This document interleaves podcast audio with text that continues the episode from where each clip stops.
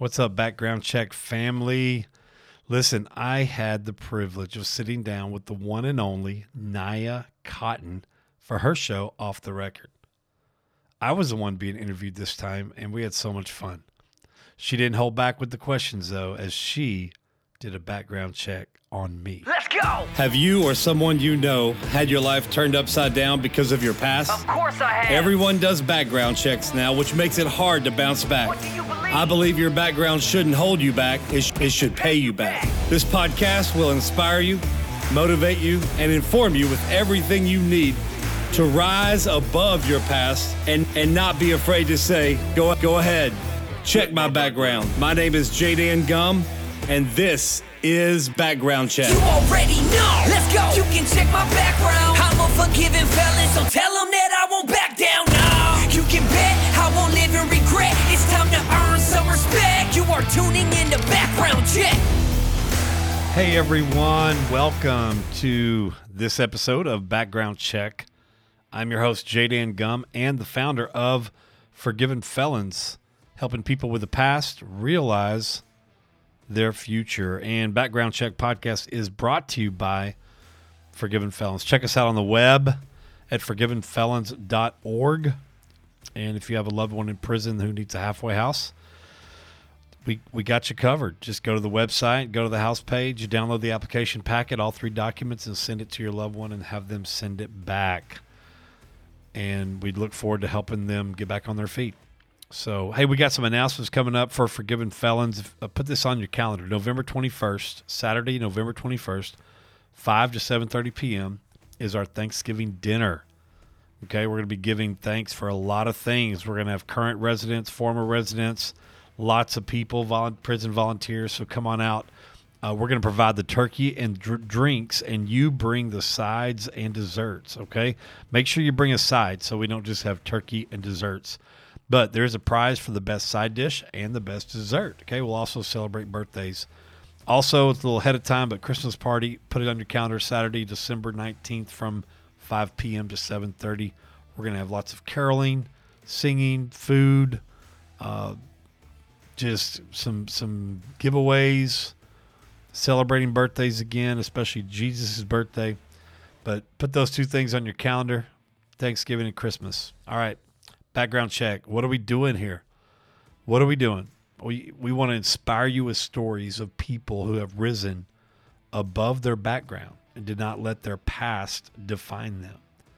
We also want to inform you with other programs. We've had some reentry programs, some recovery programs that are going on. We've had judges, parole lawyers, but then we also just want to motivate you with some really great guests.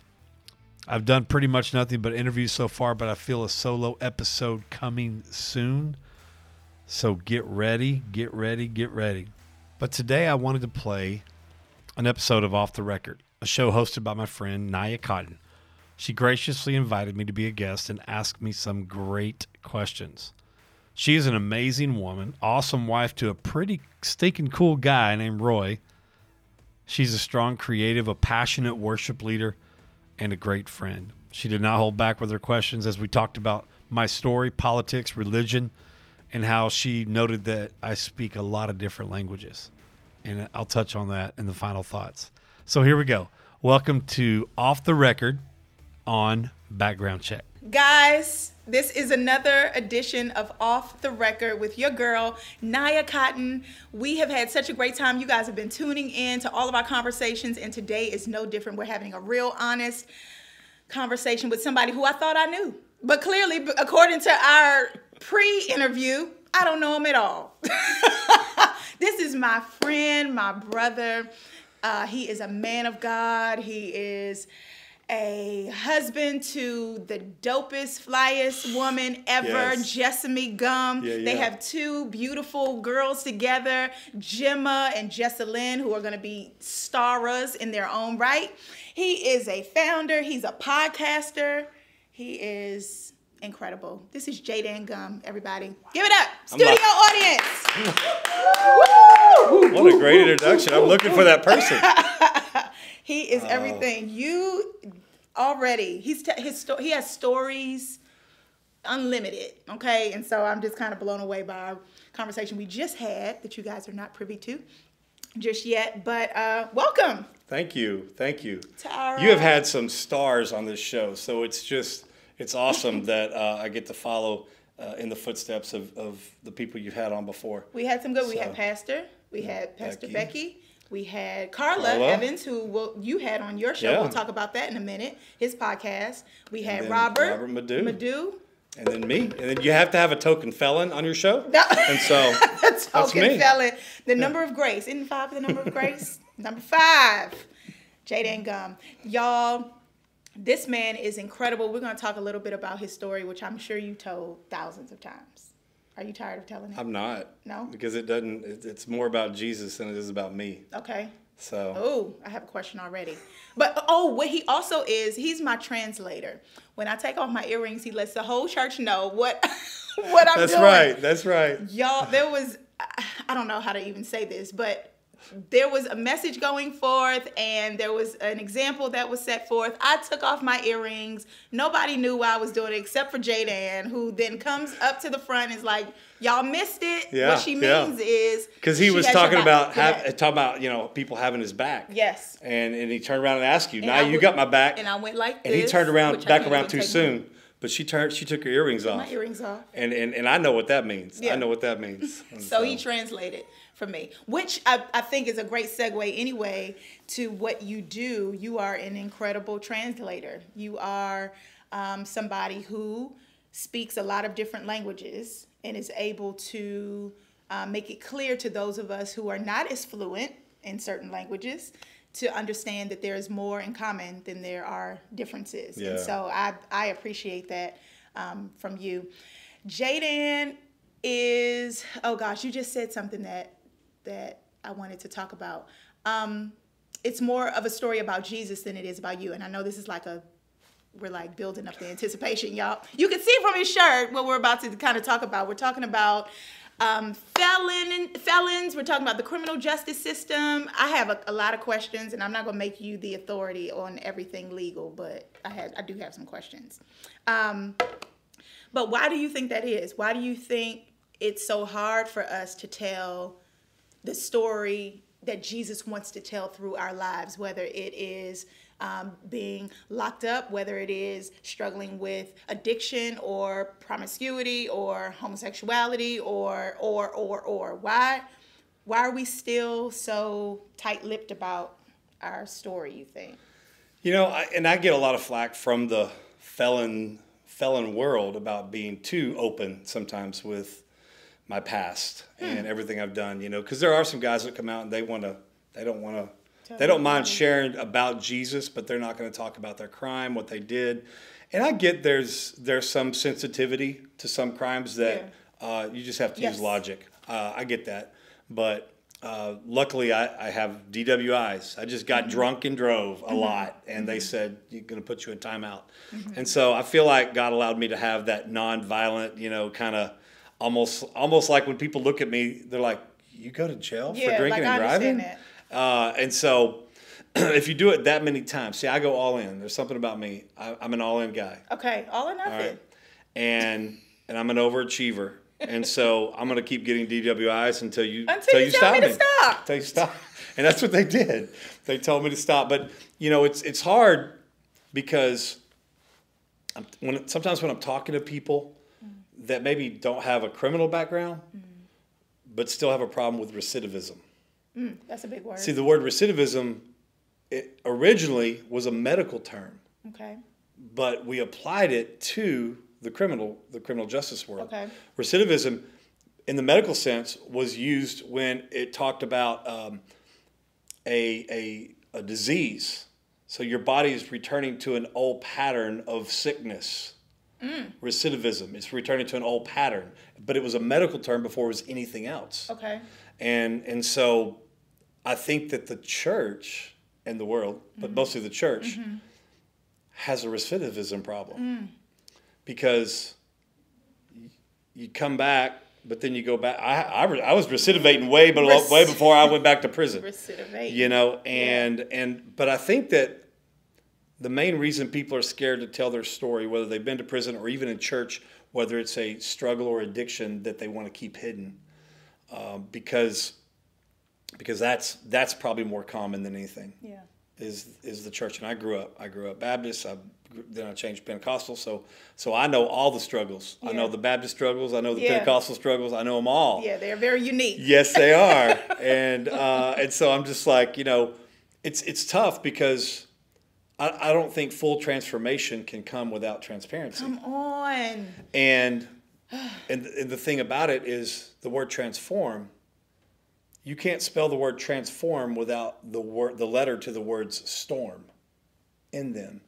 And so for someone to be fully transformed by the renewing of your mind is somebody who's transparent and has been through some crap. Come on.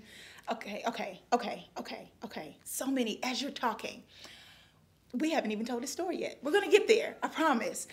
Um, That's what I love about this show is because you you you obviously don't prepare questions at the beginning and give them and it's everything's off the off the cuff and I have from the hip and I love them. Listen, I okay. One of the things I I love about AA, Alcoholics Anonymous, is, and this could be um, a point of debate, is that they say and they keep it at the forefront what the issue is, right? My name is so and so, and I'm an alcoholic. My name is Naya, and I'm an alcoholic.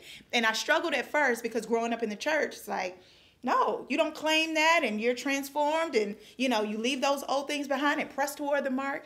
But I love the fact in your testimony and your story is you talk about how God kept that at the forefront, but then uh, qualified it with an adjective. Can you Yeah. talk about that a little bit? Yeah, yeah. So the reason, you know, we're called forgiven felons, it was a mindset change before it was the name of the ministry.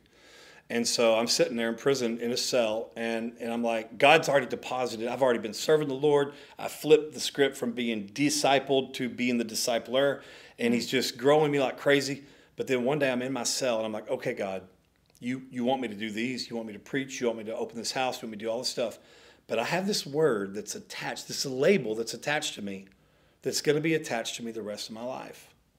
It doesn't matter whether I get my record expunged, there's still a paper trail Yeah. of the expungement Yeah. that's labeling me this felon. And I said, it would be so much easier if you would just somehow Mm-hmm. Take remove. Mm-hmm. this, take it away. You know, uh, can you do that? And he said, he said, uh, in, in, in only a way that God can lovingly say, no, Yeah. I'm not going to take it away. He said, I want you to embrace it. He said, but just because you embrace something doesn't mean you have to let it identify you. And so I'm like, okay. And people think because they embrace something that they're they're letting that identify them. Just like if they if I embrace that I'm an alcoholic, Right. Some people are like, no, you're identifying yourself as alcoholic. No, I'm not. Right. I'm embracing the fact that that's my struggle. That this is a struggle. That's my struggle. And so, uh, because here's the thing, you know, when he says, when Paul says in, in 2 Corinthians 12 9, you know, I boast about my weaknesses. Yeah. Yeah. That's, I'm an alcoholic. That's my weakness. yeah. Because in, in my weakness, his strength is made is- perfect. So if you're not willing to admit your weakness, if not willing to s- admit to say it, then he can't, he can't, he can't make that into a strength. I So- just, and I think maybe this is the reason for this today because we can go down a lot of different paths Yeah. with you. Well, let me finish story. that one. Yeah, please go. Because because what he did was he said he took me to English class, Mm-hmm. and he knew I hated English. So so he said he said I want you to embrace it, and he said the word felon is a noun, Mm-hmm. person, place, thing, or idea. You can't change the meaning of a noun, but he said you can change the way you look at that noun. You could change the perspective of that Yes, noun by sir. putting an adjective in front of it. Hair, okay. Hair is nondescript, but if you put an adjective in front of it, blue hair, Blue. crazy hair, Crazy. gray hair, no hair, blue hair, the Not adjective, the adjective in front of that noun changes the way you look at the at the word hair. Yeah. And so he said, I'm going to put an adjective in front of your your noun, and from this day forward, don't don't look at yourself as a felon. This adjective is going to change the way you look at that word, Mm. and, and and you're going to be a forgiven felon from here on out. So. I I I think that is so weighty for us to. I would love to see that type of transparency in the church. And do you know that? Let me Yeah. tell you this: when I went on the Huckabee show, he would listen. He's a star. He's been on the Mike Huckabee show. I Do you know that I got a, I got an email from um, prophetess Evangelica. That was her name. That's That's, how prophetess oh. Evangelica. She didn't give her last name. Okay. Um, I'm, I'm sure that's the only one. And so she said, "You really need to think about quit quit calling yourself felon." Hmm. I know I heard you explain it on Huckabee that it's the forgiven, change it, but but but I think you're just you're you're you're, you're claiming that still over your mm-hmm. life. And so what I explained to her lovingly in another email mm-hmm. was that Jesus, he died on the cross for our sins. Yeah. He became a felon. He was the original forgiven felon. He had scars in his hands and his feet. When he came back from his from from death, Yeah. don't you think that it was possible that, that God could have removed those scars? Could have. Could have. Could Yeah. have. But he chose to leave them in. Preach, sir. He chose to leave them in as a as a reminder of the struggle, of the past, of hey, this and you know what? If those scars hadn't been there, they'd have lost a disciple. Mm-hmm. Thomas. Come on. So sometimes our past, what we've been through, may just need to save one person. So that's all for today. oh my goodness. Okay, yeah. If we if we had more transparency, it is not our story. It is the story of Jesus through us. He right. want there's an entire sphere of people, there's an entire area of the world that is connected to your willingness to tell it all. And now in wisdom, right? And and not to just because everybody's you can't trust, but I think if we let go of the fact that it's us and our story and that pride, right. the people that can, and that's what the world looks for because what they that one of the criticisms of the church is you guys think you're perfect and you you're not the same you don't go through yes i got struggles today. I got struggles now. And maybe we'll talk about them on another episode. But we need to be honest about them. And so people's deliverance is is is connected to it. So can you okay maybe like a 35 second rundown. What is your story? And then i got some questions. I grew up in church. My we moved here to Trinity in 1981. I was in junior high. Set the school on fire. I Not I spiritually. wasn't born yet. Not. You weren't even born, born in 1981. I was born in 83. Ooh, man.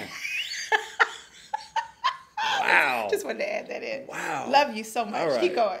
Yeah, it, you know, I'm going to be 50 in January, Come but people say I don't look it. You so we'll don't. Fly. So, junior high, I set the school on fire. Not spiritually, literally set the school Trinity? on fire over there at elementary. Across the street. Yeah, oh, back, you know the old Hell House portables? I do. Those. When they were over there, I, I set- set I set the field by those portables on fire, and, it, and the fire came underneath the, almost blew everything up. Okay. Uh, No condemnation. uh, sophomore year in high school, I got kicked out of Trinity for drugs and alcohol. Uh, thought that was going to be my opportunity to go to public school because I always wanted to go to public school. Okay. Never been. Uh, but no, she put me in Christway Academy in Duncanville. Okay. Uh, two months later, I got kicked out of there for drugs and alcohol. Uh, thought I was going to get to go to high school, DeSoto High School then too. Uh, but no, she put me in summer school Okay. at a private school. And uh, she just kept, I mean, they just kept forcing this private school thing on us, this Christianity, this religion, kept forcing us. And I didn't want it. I didn't want it. But I used it to my benefit. How so?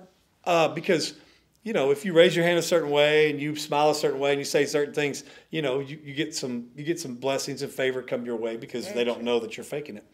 Uh, so I was I was I was good. I was a good actor. I was 50-50 all the time. 50% in the world, 50% in the church all the time. And went to college, majored in Jack Daniels. I don't know if you've heard of that, that, that course. Come on. lot of late night studying, Yeah. Uh, research night, on burning that. the midnight yes. oil. Yes. Uh, and then I dropped out of college, Okay. came back, worked at a restaurant in the bar area Okay. because I'm an alcoholic. At this point, I'm an alcoholic. Okay. Uh, and th- at this point, I start getting PIs, public intoxications, uh, minor in possession because I'm not 21 yet. Mm-hmm. And then, and then when I, and then when I turn 21, I go all in because I can at that point, mm-hmm. you know. And then I get my first DWI in 1993 on a Friday night, and then the following Tuesday, I got my second DWI. Mm. And then a year later, December 16th, 1994, I got my third DWI Okay. and December 16th, 1994, nobody bailed me out of prison or out of jail. So I stayed in there. And I stayed in there during Christmas. Hmm. And that was that was hard. Um, I got to see my my older my, my older sister's little girl who was born December 8th. I hadn't seen her yet. And so the first time I saw her was through plexiglass. And that was the first time I realized that my choices don't just affect me, they affect hmm. everybody around me. Hmm. And then I I I kind of come back to the Lord in 1995. I talked to Tim Ferguson, told him I got all these DWIs. What do I do? He said, turn yourself in. Turned myself into Bill Humphrey, summer of 1995. Did three months in Dallas, two months in Tarrant County. What's Bill Humphrey? Bill Humphrey is is uh, he's the police officer that go, that used to go to church Okay, here. okay. Uh, retired. Uh, he's Okay. retired now, but anyway, so I turned myself into him, and and and he, uh, of course, he couldn't actually arrest me because he was a friend. So I did uh, two years. I was all on fire for God for two years. I mean, I was I was almost all in. Ninety nine percent. Ninety nine percent. Uh, The one percent of my life that I did not want to yield to Christ was my cigarette smoking Okay. but I, I hid it from everybody. I didn't I didn't do it that much, but and I was up here. I was doing some. I was learning how to play guitar, so I was leading worship. You know, I can sing a little, little. Uh-oh. Uh, so I was I was helping lead worship. I was teaching Bible studies. I was doing. I was almost Most in. in. Okay, and but but again, one percent, and it doesn't matter what that one percent is for you. nope. It, it matters what it represents. It represents a part of you that you haven't yielded to God. And so every once in a while, when I have a bad day, I, you know, I wouldn't call my friends, my old party friends, let's go have a cigarette. Mm-hmm. I would just sneak off with my cigarette, my gum, and my cologne. Yep. That's the kit. And I would kit? just, I would draw on that instead of the 99%. Okay. And eventually, I had a bad day. Girlfriend broke up with me, lost my job here at the school, and the devil said, the devil didn't bother me for two years. Because you know, when you're not all in, the devil ain't. Devil ain't He don't care. He's got that little I got hook. you. He's gonna let you come to church and give and do all the stuff, but he's got that one little, and he's patient. He is patient. Oh, he's patient. Man. And so he waits till that one month when I lost my girlfriend and, and the job. And I, and I decided, I decided to go draw on the 1% instead of the 99. And I went and I smoked a cigarette and that, that's when the devil came. He said, look what serving God got you. And the devil's crafty. He's tricky because in his, in his lies, he will embed just a little bit of mm-hmm. logic or mm-hmm. truth. And that's what gets you to believe the mm-hmm. lie. You know, because I was serving God. Yep. And that did happen to me. Yeah. But it one didn't have anything to do with the other. Yeah. And he said, "You might as well just start drinking again." Mm. And then he and then he reminded me of my past. You're already smoking, or my present. So he reminded me of the hook that he had in. You're already smoking, so might as well start drinking again. And I did. And from there, uh, I worked at an escort service. I was selling drugs to prostitutes, driving them around, selling their bodies. You didn't know that part. I don't didn't think. know. I don't And know then- this man. and then uh, had guns pulled to my head, crazy. Um, but in that in that mo- in that season of my life, um, you know, um, that's where my 21 year old son came out of, and so I didn't know that. yeah, you should follow me on Facebook more. I should. Uh, I kind of so- I went off of Facebook for a little bit. You got to social dilemma, You that know, whole thing, yeah. That too, and it's a Oh. little dicey over there. I know.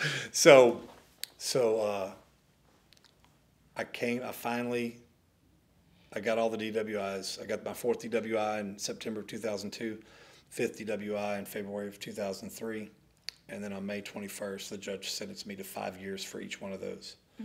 And um, you know, my heart was so hard when I left. When I left Christianity, and I say I left it, I walked away. Mm-hmm. After that two years of being almost all in, 99 percent, mm-hmm. and I said at that point, I, I, I said, forget God, mm-hmm. Christianity, everything.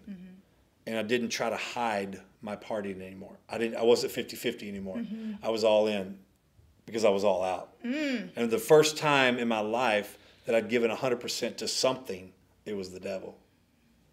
And that's that's when all these other tools Yeah. were made available to me. When you go all in, you get tools made available to you that wasn't available at 50%, wasn't even available at 99%. Yeah. And so, you know, all these things happened. And, uh, you know, and, and I got to a fight.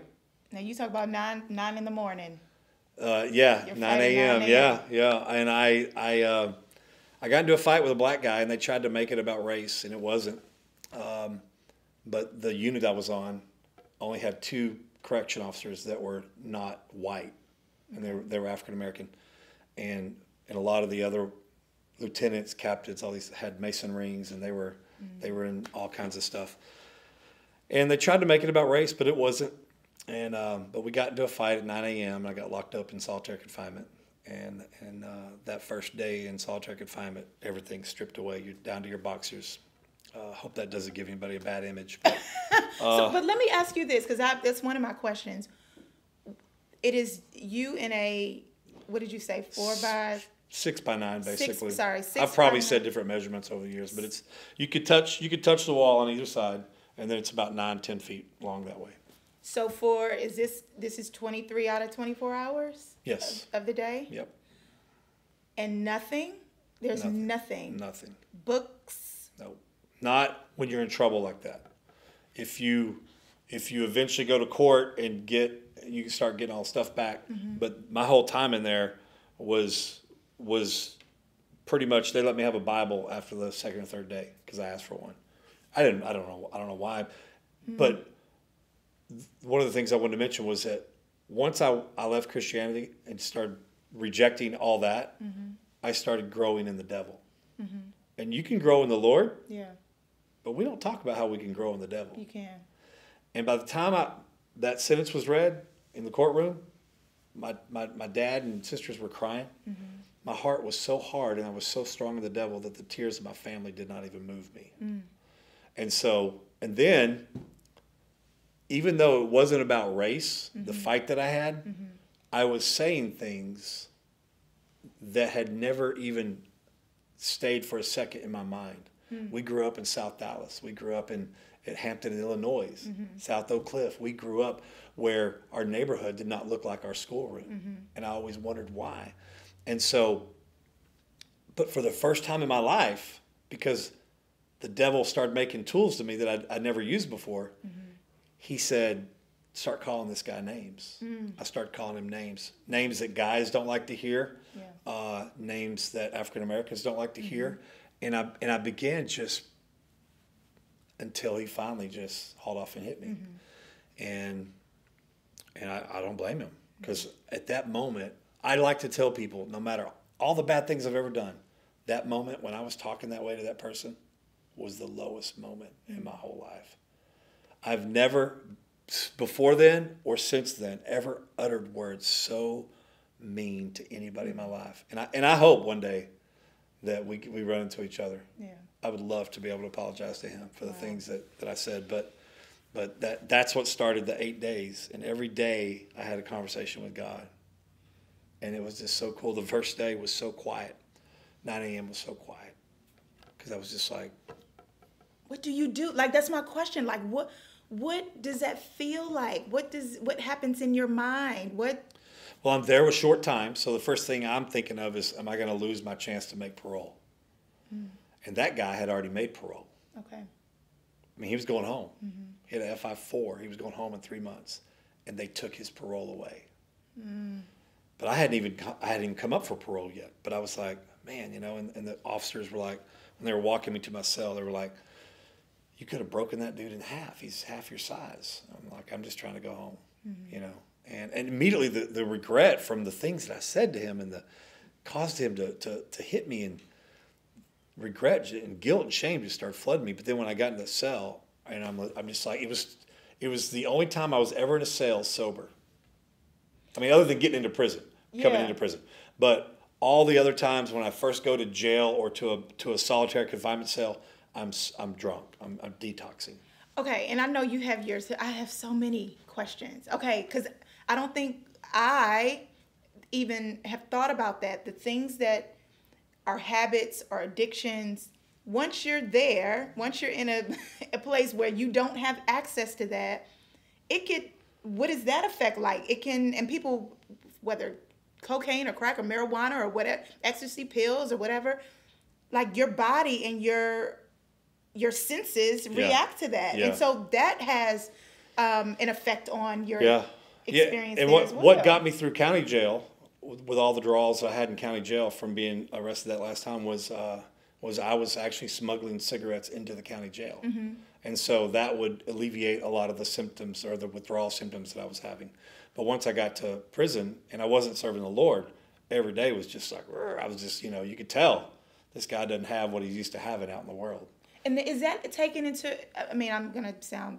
It's gonna sound like a dumb question, but those things aren't taken into account from a rehabilitation point of view when people come in Not in prison. and they've been strung out for years, and then it's just like, but then I- you were. Our criminal, our criminal justice system, from the judicial side to the prison to parole, is zero rehabilitation. They're not. They're not about rehabilitation. It's all about money. Okay, so And Bryan Stevenson, Equal Justice Initiative in Alabama, yeah, says the best. There will never be true criminal justice reform because there's too much money involved. this that, and I know that that. So there are people, there are programs, and I know you've you've talked to tons of people who. This is their life's work to Yeah. bring attention to the necessity of rehabilitation, but it's such an impo- an impossible situation. What do we expect? Like, what do we expect? And then when people, if by some miracle you do get out, it's like it's a system waiting Yeah, for you to yeah. to, to return. And, and because there's money involved, it's a business. And a lot of people talk about the bad private prisons, but actually the state prisons are the largest for-profit prison in the state. And they, they are they're making money off the private prisons. And so Representative Carl Sherman said it best. He said uh, he's on episode uh, I think 15. I saw that one, yeah. And so he said it best. He says, you know, he goes, we wouldn't even punish our dog yeah. you know, by putting it in a cage in our garage in the summertime. But yet we do that with humans and call it rehabilitation. You know, mm-hmm. and even Carla said it when mm-hmm. I think she said it on, on the episode she was on. She said, when we just shove these people into the doors and into the cages and call that rehabilitation, that's not rehabilitation at all. Now, there are a lot of good volunteer groups that go in, that get approved to go in, that are doing a lot of good. And they're the reason that, that good is happening. Yeah. Uh, and we follow, and those those organizations follow up with them when they get out of prison. But but parole, I mean, I can tell you time after time after time how I don't work with parole to make productive citizens. I work against them. Yeah. I'm always calling them, saying, why can't why can't my my parolee go take the trash out? Why can't he go to the garage? Why can't he do this? And and, and I advocate for them, and, and maybe one day on a, on a larger level, larger scale, I'll be able to advocate even more Yeah. legislatively. But but uh, but it's it's not. You take away all the volunteer programs that are going in now. You take it away. Our prison system is zero has zero rehabilitative elements to it. Only punitive. Only punitive.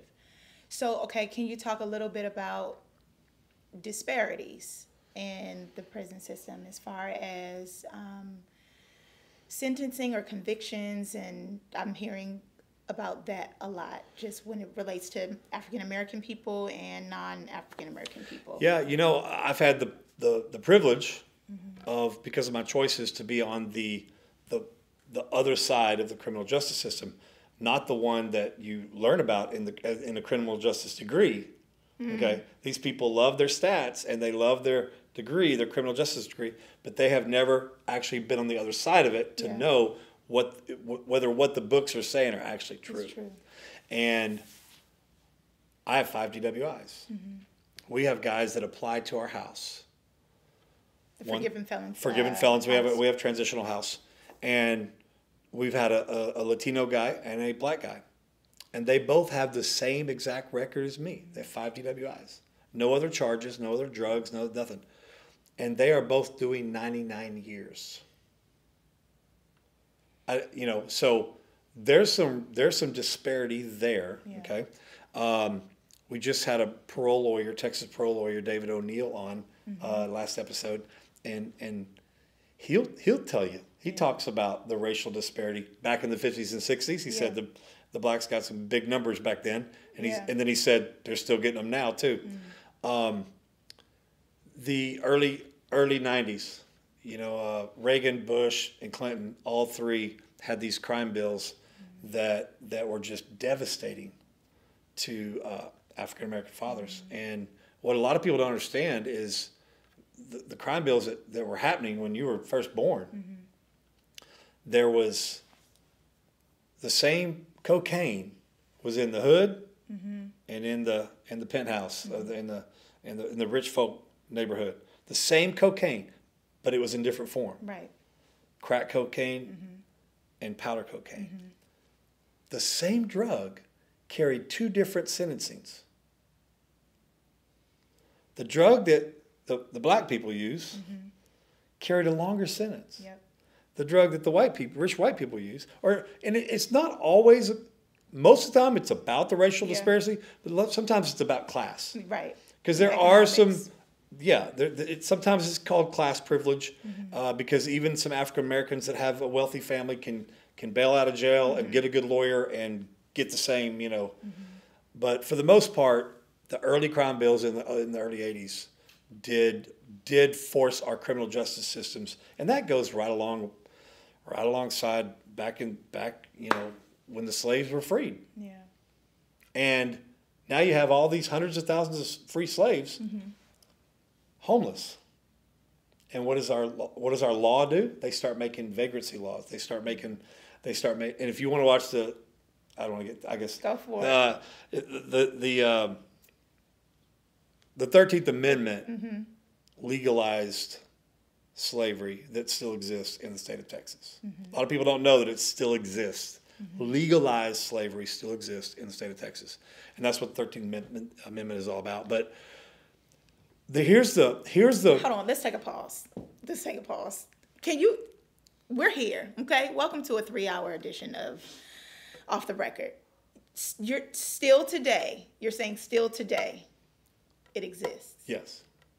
Because the 13th Amendment is written in the way that says it abolished all, it freed all the slaves, and the only, the only legal slavery left, this is in the, our 13th Amendment, mm-hmm. says, with an exception of if you are charged with a crime and put in jail or prison, then you're a legal slave.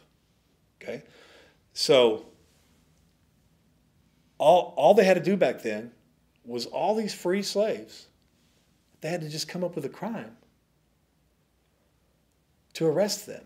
Now they put them back in a system, and and and even um, Senator Sherman talked about it, convict leasing. Now the system leases these convicts, the freed slaves that, that just got arrested for vagrancy and loitering, mm-hmm. leases them back to the plantation owners that they just got freed from.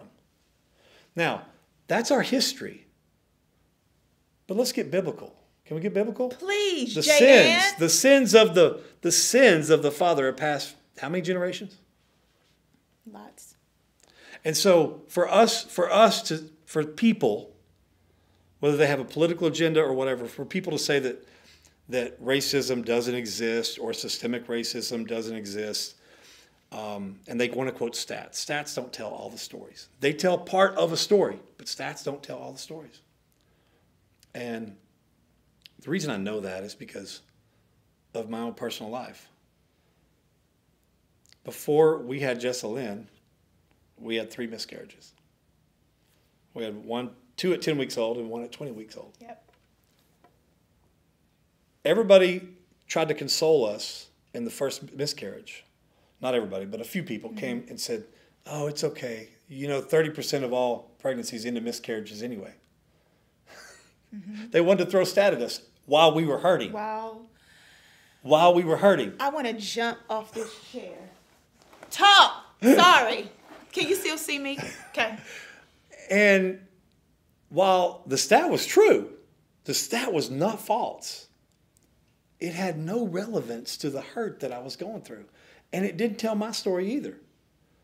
Because we had another miscarriage. And then we had a 20 week old stillborn. And then we had two kids. And then we had another miscarriage. That's way more than 30%. So your stats might tell part of the story, but it didn't tell my story. Uh, and, and you know, when it comes to systemic racism, what a lot of people don't understand is that some racism in our judicial system, or I mean, in our criminal justice system, never make it to a stat. Okay. Okay, talk what I mean that. by that is, in some smaller towns, smaller towns, not the big cities, but smaller towns, there may be some good old boy police Mm-hmm. officers uh, that are good old boys with the the the white the white kids having a party, um, that that might be committing crimes that the neighbors call and say, "I think there's something going on." They come out, and because of the good old boy, the white, the white, it doesn't get it doesn't get they don't get charged. Okay. But in that same town, if there was a black person that committed the crime, they might get arrested. Mm-hmm. That arrest is a stat It's now. a stat. The other one did not get arrested, so the stat doesn't get evened even out, even though even though the that was a crime that was mm-hmm. committed that was not arrested. Mm-hmm. Okay, so now it looks like this black person and this white person who committed the same crime. It looks like the black ones commit more because they got arrested, and it's a stat now. But the racism that happened between the white cop and the white, so that happens a lot more than people know, and that's why the, that's why stats only tell a part of the story. So, but now listen, I only know this because I've been on the other side Yes. of the system. Yes. All right. So I, I try to encourage everybody not to talk like they're an expert or a professional about one side of the system that they've never experienced. That you've never experienced. I'm sorry, Alex. I'm clapping and yelling. I don't know what that's doing to your microphone, but this man is the red. speaking. But here's the thing, you know, Will Ford said it best in, in, the, in, in on Sunday morning. Yes, he did. the radical gap.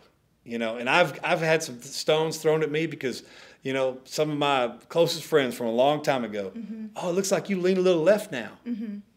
No, I don't lean left. I don't lean right. I lean to the cross. Mm-hmm. Because at the cross, he was he was crucified between two criminals. Two criminals, and so I lean to the cross. So if I think there's some things that I could apply from the cross to this specific arena, then it doesn't matter whether you're right or left. It's it's about Jesus. And if you're telling your radical left story and your radical right story without Jesus and the cross, I mean, a lot of people like to separate politics and religion, but no, I think they're meshed. Yeah. Yes. They have to be. They have to be.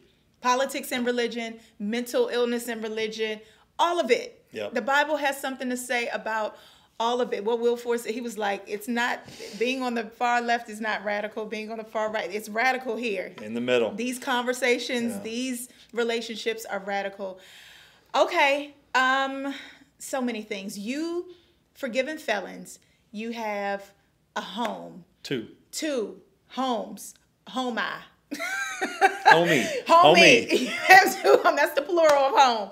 You have two homes that you you are the solution. You are a part of the solution. Robert said it in the last one when he did the Howard Thurman quote. He was Yes. saying your you know your prayers, the effectiveness of your prayers is dependent upon how willing you are to be a part of the solution. And you, Jaden, are doing that. So forgiven felons house houses. Yeah, you know, I was in prison, and and two of the guys that mentored me, I told you I was uh, uh, myself discipled first, Right. And then I those guys got out of prison, And then what happened? and then so I'm discipling, and all of a sudden I'm like, man, y'all go kick the butt, change Uh-huh. the world, and then I hear about a year later, before I even make parole, they're back in, Back in. Mhm. and I was like, okay, God, what in the world? Because you anointed them to mentor me, and my anointed mentors did not make it.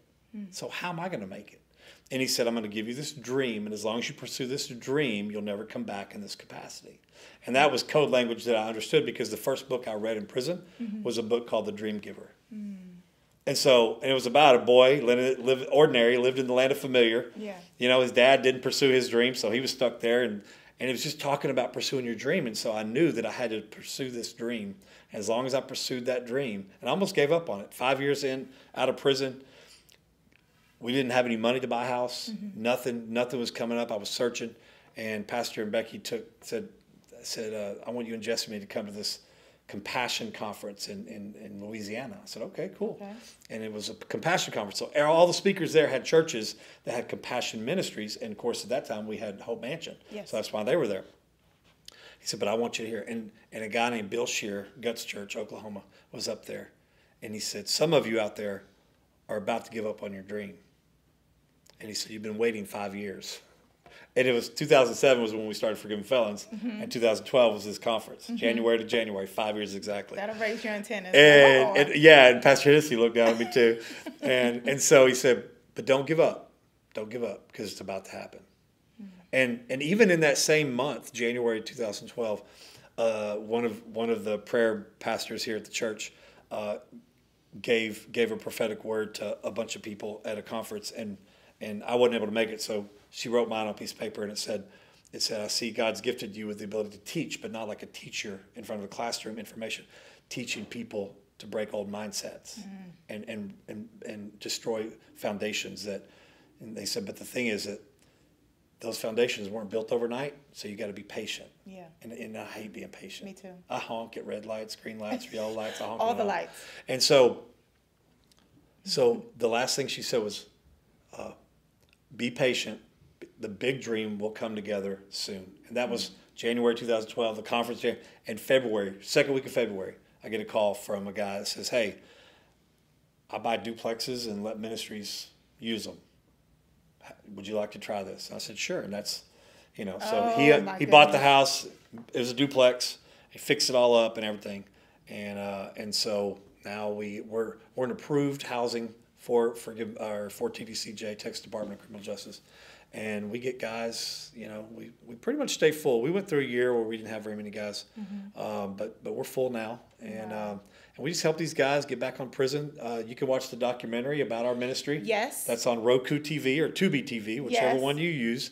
Uh, you can watch all three episodes, and it shares some of the impact stories of guys that have come through our ministry, and um, you can, that's that's what we do. Now we're in the middle of upgrading, Okay. so we're we're, we're going to open up a resource center. We don't want to just help the ones that we house. We want to help the whole metroplex. Okay. So if if you look at our website, the current plans is, is our future plans, but it's what we're raising money for right now. We've already talked to a contractor, got a budget for the building, the build. We're working on blueprints, and it's going to be a resource center. It's going to be a one-stop shop for everybody coming out of prison, vocational trade, training, um, food, clothes, hygiene, one-stop shop. When we get out of prison, we have to go to 15 different places Yeah. to get everything we need. Resource, and sometimes you can't do that with an ankle monitor. So we're going to make a one-stop shop. Teach them leadership, teach them financial literacy, teach them all this stuff. And so, so that's and then one day our third phase is we're going to buy apartment complex. Come on, all you So- big ballers out there. This is and forgivenfelons.org. Yep, Is that right? yep. And they have all the information there, the links for the documentaries, what they do, the mission work, The, podcast you the watch you can watch the podcast from the website as well. which has the dopest podcast music I've ever heard in my life. I don't know why he didn't ask me to be on it, but no. it is amazing. He's had conversations with he what we're doing here, he's he's doing over there. And so what else? What aren't you doing? Are you, You- sleeping? Yeah, You every rest? once in a while. Every Okay. once in a while. You know, we have our little uh, whatever you need done business that we created that we help guys. You know that, that get out and as soon as, soon as they get out, they don't have jobs right away, so they can help. They can help me do part time jobs. Right now, we're doing Christmas lights. Come on. So uh, so I have them helping me do Christmas lights. Um, you know, and, and me and Jessamy are just we're we're pu- pushing forward. Uh, we have Jesselyn and Gemma, Yeah. Seven and well, seven about to be 8 and then Gemma's six. They're both in school. I mean, uh, sports and cheerleading. Choose. Don't don't do both. Choose. Choose. They can do it all. Whatever they want to do. We support them. Absolutely. And then you did like a was it a North Texas Giving Day? You The- guys raised Yeah, one one we uh, every year we participate in North Texas Giving Day, and and we raised the most amount of money, almost twenty five thousand dollars, and that thanks to all y'all. Um, and, and that and we're still raising money for that cause. That's Okay. for our resource center. So we're trying to raise as much money as we can to put down. Uh, and so so if they want to do that, they can they can do that as well. And so we gave away a car. Yes. We give away a car every year. Every year we're going to give away a car. I don't know how we're going to do it, but so far, you know, that car, that past car was given to us earlier in the year this year. Yeah. So we're like, we're, ahead of the game. Yeah. Last year we were scrambling. Yeah. And somebody said, here's $2,000 to go buy a car. So we went and bought a car and we didn't get it till like the day Mm-hmm. of. And so, but we, we've determined we're going to give away a car every year. So if anybody has a car they want to donate and, and be a part of that, Daniel, the guy we gave it to, Yes. got arrested at 15. Spent a year in juvenile county jail. Then got charged for the crime. Spent, spent uh, or was being tried as an adult in uh, in Harris County Court when he was 16. And then at 17, 17 he got sentenced to 40 years um, for for the, for his crime. And he just got out. He's 47. He did 30 years straight. My goodness. And so, And uh, you guys gave him a car. and we gave him a car. And it was so funny, but it was great too because he didn't know we were giving it to him, but he knew we had the he, he knew the ministry had the car. And I said, "Hey, are you, you got to, you know, you got to get your license, right?" Wait, this is the same one from the Facebook. Yes. So here's the thing. I I was I felt like I was looking at that video. Cause you did you announce it in that video? Yeah. I knew I announced. Blah, what am I trying to say? I saw that he got his license, and Yeah. you guys were in a parking lot. That was the week before he got his license, and then and then the very next Thursday, he didn't. He he thought we were giving it away to somebody in the community because I kept what saying. I th- I thought you were gonna do it in that video. I was like, "There's no way Jaden is gonna be telling all No, these people no, no. about his license." No. You gave him the car. and so we gave him the car, and so but we let him drive the te- do his test. do the test it. drive. He was like, "Yeah, it drives great." Yeah, and so we ended up giving him the car, and I had all the guys in the house play it up really good. They were like, they were like, "Can you believe that sorry J Dan going to give that car to somebody else? He should give it to you." And they were playing it all good. They were, they, we, And I'm sure he was them. just as sweet as he wanted to he be, was, like he really was. understanding. Yeah. Y'all, this is good ground. I, there's so much more. You need to go to forgivenfelons.org for all of the information. Check out the podcast, check out the documentary. I'm just so grateful. And let me just say to you, I we don't talk a whole, whole, whole lot. We kind of check in and in the hallways and all that. I appreciate you and your family so much. The light that you are. Um, you don't you don't smell like smoke. it's a it's a it's a fiery furnace type of testimony. I would have never known looking at your older pictures. That's not. I, there's no way. To me, you've always been holy and righteous and acceptable unto the Lord. It's your reasonable service. But I, I, the God's grace on you and your family is is incredible, and I just appreciate you as my friend and my brother for doing you. this, but for doing life so well with the Lord. Well, thank, you. And we appreciate you because you touch a lot more people than you know, and you minister. You don't just lead worship; you minister. And um, and I, I don't know if one day God will reveal to you how many hearts you touch, and how many things are broken off because of how you how you handle your anointing and lead people in worship. Um, but you know, you you're pretty awesome too. I love you so much. Thank you. A mess. All right. This is another edition of Off the Record. Thank y'all for joining us. We'll see you later. Bye. Wow, I I loved that interview. It was so much fun. Hey, listen, if you get a chance, go to Trinity Church Cedar Hill YouTube channel, and you can see every episode of Off the Record with Naya. I just had so much fun. A couple things that really stood out from our conversation was number one, uh, when she was talking about many languages, that I speak a lot of languages. And honestly, I only speak English. but I knew what she was talking about, you know, and, and it made me think the way we learn a language is, is we are immersed in the culture and surrounded by people that talk that same language. I I speak the language that I speak because of my upbringing. I was raised reared in a an English speaking home and, and a lot of my southern twang or whatever I have, whatever you call this, is because that's the way I learned how to speak language. We learn from our family, we learn other languages by practicing and learning the nuances of that language. When I took a Spanish course in college, he didn't just have us re- recite the words, he actually told us, you know, why this is said this way, why the the verb and the subject are, are backwards and everything sounds like a question. And you know we we had to learn all the little things of the language. You know uh, have you ever been to a foreign country and and you didn't speak the language? I've been to tijuana before did you get frustrated when you couldn't speak the language enough to get around what about the others did did they get frustrated when you spoke louder thinking that they would understand you if you just spoke your version of that language at a higher decibel. I found the best thing to do when I was in Tijuana was to find a local who speaks the language and my language and ask him to help me navigate correctly. I mean, I know what a street looks like. I know what the street signs, restaurants, stores. I mean, I, I knew all the what all the things look like, but if I don't speak the language, it's hard for me to make progress in that city. And if you haven't been around the culture of our criminal justice system, yet you try to speak the language like you know what you're talking about, it can cause confusion and frustration for others. You know, before you start spouting off stout uh, stats that you know are true, get with someone who speaks the language, who's been there on the side that you can only talk about. On those back roads of Tijuana, you know, where the map don't show you, but the local will say, "Here, here's a shortcut. Here's here's what it really means." Get with someone who's been on the other side in those back roads. It'll help you see it from both sides and help you articulate your beliefs much better. The last thing, the other thing I want to talk about was the scars. You know, God and Jesus both decided that it was good to leave the scars in his hands. God and Jesus in his hands, his side, his feet, and visible for all to see. The scars of our past tell a story. Someone needs to hear about your scars. Someone needs to hear your story for themselves.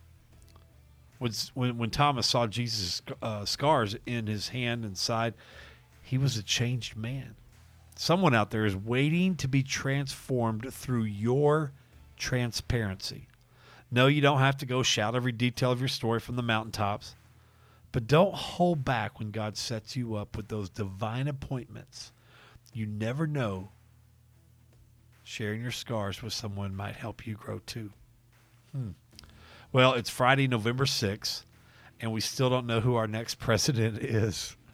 But this is what I do know God is not sitting up there in heaven going, oh crap, I did not see this coming.